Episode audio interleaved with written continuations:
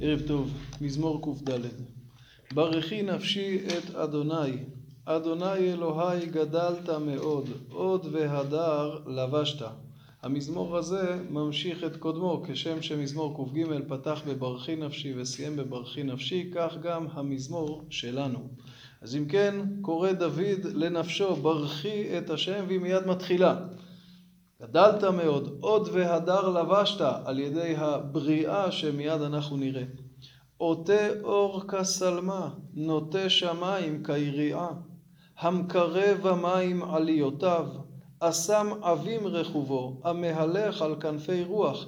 כלומר, כביכול הקדוש ברוך הוא התעטף באור כשלמה, כלומר, ברא את האור, מתח את השמיים כמו היריעה, מקרא במים עליותיו, הפריד בין מים למים, שם את המים העליונים. העננים כביכול הם המרכבות שלו, הרוח משרתת אותו. עושה מלאכיו רוחות, משרתיו אש לוהט, כן, האש והרוח משרתים את ריבונו של עולם, מופיעים אותו בעולם. יסד ארץ על מכוניה, בל תימות עולם ועד, אחרי בריאת האור, בריאת השמיים, הגענו אל הארץ.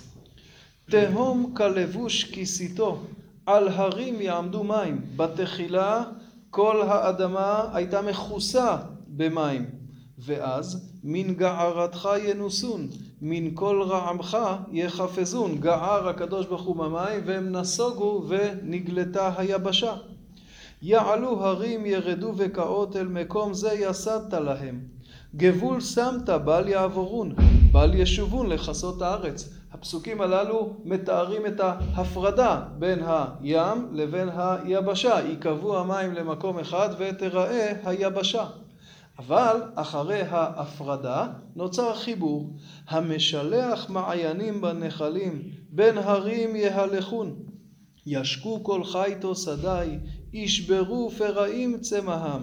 עליהם, על הנחלים, עליהם עוף השמיים ישכון, מבין אפאים ייתנו קול. כלומר, ההפרדה בין הים ליבשה, בין המים ליבשה, היא לא מוחלטת. שכן גם בתוך היבשה הקדוש ברוך הוא שלח מעיינות, נחלים, שנועדו להשקות את בעלי החיים, את העופות. משקה הרים מעליותיו, מפרי מעשיך תשבע הארץ, לא רק נחלים, אלא מלמעלה הקדוש ברוך הוא משקה, דהיינו מוריד את הגשם. פרי מעשיך, הכוונה היא לגשם, שהוא פרי מעשיו של הקדוש ברוך הוא. מטר זה אחד מגבורות השם. ועל ידי הגשם מצמיח חציר לבהמה ועשב לעבודת האדם להוציא לחם מן הארץ. דהיינו צומח החציר בשביל הבהמה, העשב לעבודת האדם, או גם לאדם, או גם העשב לבהמה כדי שהיא תוכל לעבוד, וכך האדם יוכל להצמיח את הלחם. ויין ישמח לבב אנוש, להציל פנים משמן, ולחם לבב אנוש ייסד. שלושת המרכיבים המרכזיים, דגן, תירוש ויצהר, הלחם הסועד, היין המשמח, השמן מצהיל הפנים, כולם צומחים כתוצאה מהגשם שמשקה את האדמה. ישבעו עצי אדוני, ארזי לבנון אשר נטע, אשר שם ציפורים יקננו, חסידה בראשים ביתה. ואם הזכרנו כבר את ההרים הגבוהים שעליהם מקננים הציפורים, אז הרים הגבוהים ליעלים, סלעים, מחסה לשפנים. אז אם כן, הפסוקים הללו עד כאן תיארו את בריאת השמיים, ואחרי זה את הארץ, המים שבהתחלה הופרדו מהאדמה, אבל אחר כך התחברו והשקו ובעצם אפשרו לצומח לצמוח, לחי לשתות ולאכול מהצומח ולדור על פני העצים שצמחו משם. ואנחנו עוברים למערכת הזמנים. עשה ירח למועדים, שמש ידע מבואו. הירח והשמש, על ידיהם אנחנו יודעים את המועדים, חודשים, שנים וגם יום ולילה. תשת חושך ויהי לילה, בוא תרמוס כל חי תויר. הכפירים שואגים לטרף, ולבקש מאל אוכלם. תזרח השמש יאספון, ואל מעונותם ירבצון. יש פה חושך ואור, יום ולילה.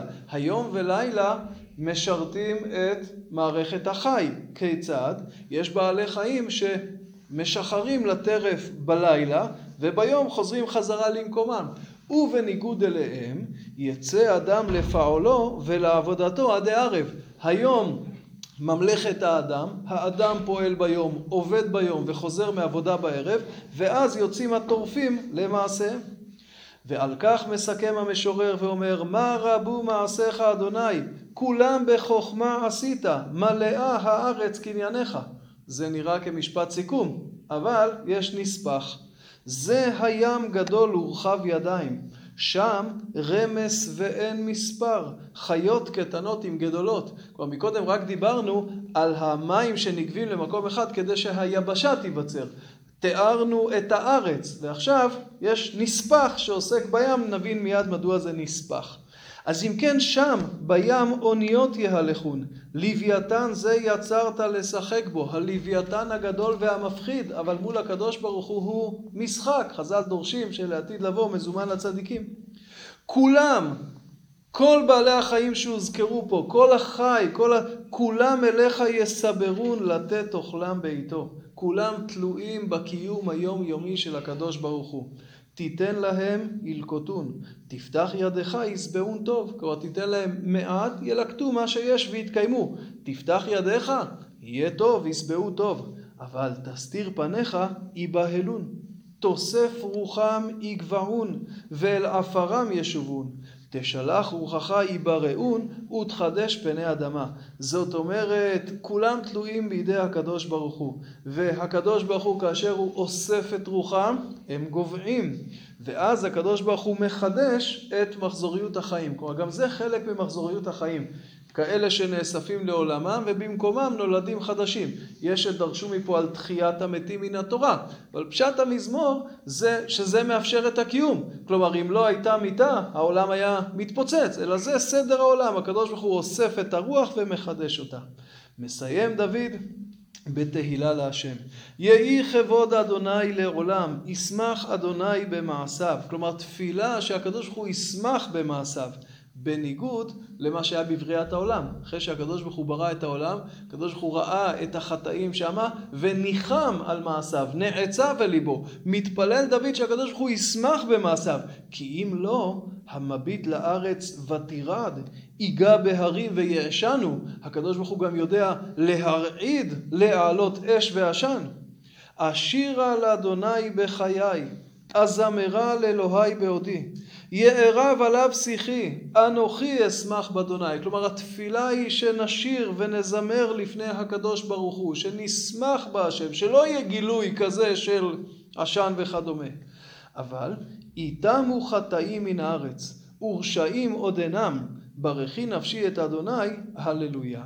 זאת אומרת, כאשר איתמו חטאים מן הארץ, כאשר תיתם הרשעה, אז העולם יגיע באמת לשכלולו. המזמור הזה מתאר את הבריאה, יש בו המון המון הקבלה כפי שראינו לפרק א' בבראשית, אבל בניגוד לפרק א' בבראשית שהוא מאוד מסודר, ביום הזה בורים ככה, ביום הזה ככה, ביום הזה ככה, הפרק הזה הוא כולו חי, יש פה תיאור של בריאה, של הרמוניה, של חיים, זאת אומרת אין פה מחלקה כל דבר בפני עצמו, אלא יש פה תיאור של הגשם שמרווה ומצמיח, והצמחים נועדו לאכילת הבהמות, והם נועדו לעזור לאדם בעבודתו ועל האילנות, יש פה הרמוניה מופלאה של הטבע. המזמור הזה מתאר את חוכמתו של הקדוש ברוך הוא. מה רבו מעש, כולם בחוכמה עשית. במה מתבטאת החוכמה? קודם כל, שימו לב, להפרדה והחיבור. אתה תוחם ים פה, יבשה פה, אבל אז אתה דואג לחבר, יש מעיינים, יש נחלים ויש גשם. יש יום ויש לילה, אבל בעלי החיים פועלים, אבל נחים ביום. האדם יוצא לעבודתו ונח בערב. יש מוות ויש חיים, וזה מה שמאפשר את הקיום, כי אלו נאספים ובמקומם נולדים חדשים. וזה מתאר את ההשגחה האלוקית. כלומר, ההפכים, הניגודים, הכל נכלל פה לכלל הרמוניה אחת. אבל המזמור הזה, כפי שאמרנו, מזמור שמתאר חיים, ולכן עיקרו זה הארץ. והוא מסתיים כביכול בפסוק כ"ד, מה רבו מעשיך השם, ואז עובר לנספח, כי האדם כמעט ולא חי בים, לכן זה בא כנספח. עיקר התיאור זה החיים שמתרחשים על פני האדמה. הסיום שלו קצת תורם. הכל היה מזמור של תהילה והכל שמח וכן הלאה, ופתאום הגענו לאיתם וחטאים מן הארץ, רשעים עוד אינם, פתאום הגענו המביט בארץ לתירה, דיגה והרים וישנו. כל הבריאה הנפלאה הזאת, הכל הרמוני. יש רק אחד שיכול להרוס אותה, וזה כמובן האדם. לכן דוד מסיים בתפילה, דוד מסיים בתפילה, מתי העולם יגיע לשלמותו? כאשר הרשעה תכלה מן הארץ. מוכר הסיפור בגמרא על ברוריה ורבי מאיר, שרבי מאיר התפלל שאיתמו החוטאים, ואמרה לו ברוריה תתפלל שאיתמו החטאים. אגב, רש"י פה כותב במפורש חוטאים, לאפוקה מזה, כלומר זה הפשט. אבל לא משנה, בכל מקרה, ברגע שתיתם הרשעה מהארץ, אז העולם יגיע לשלמותו. ואומרים חז"ל, שפה אנחנו פוגשים את המילה שכל כך מזוהה עם תהילים, אבל מופיעה בפעם הראשונה, הללויה.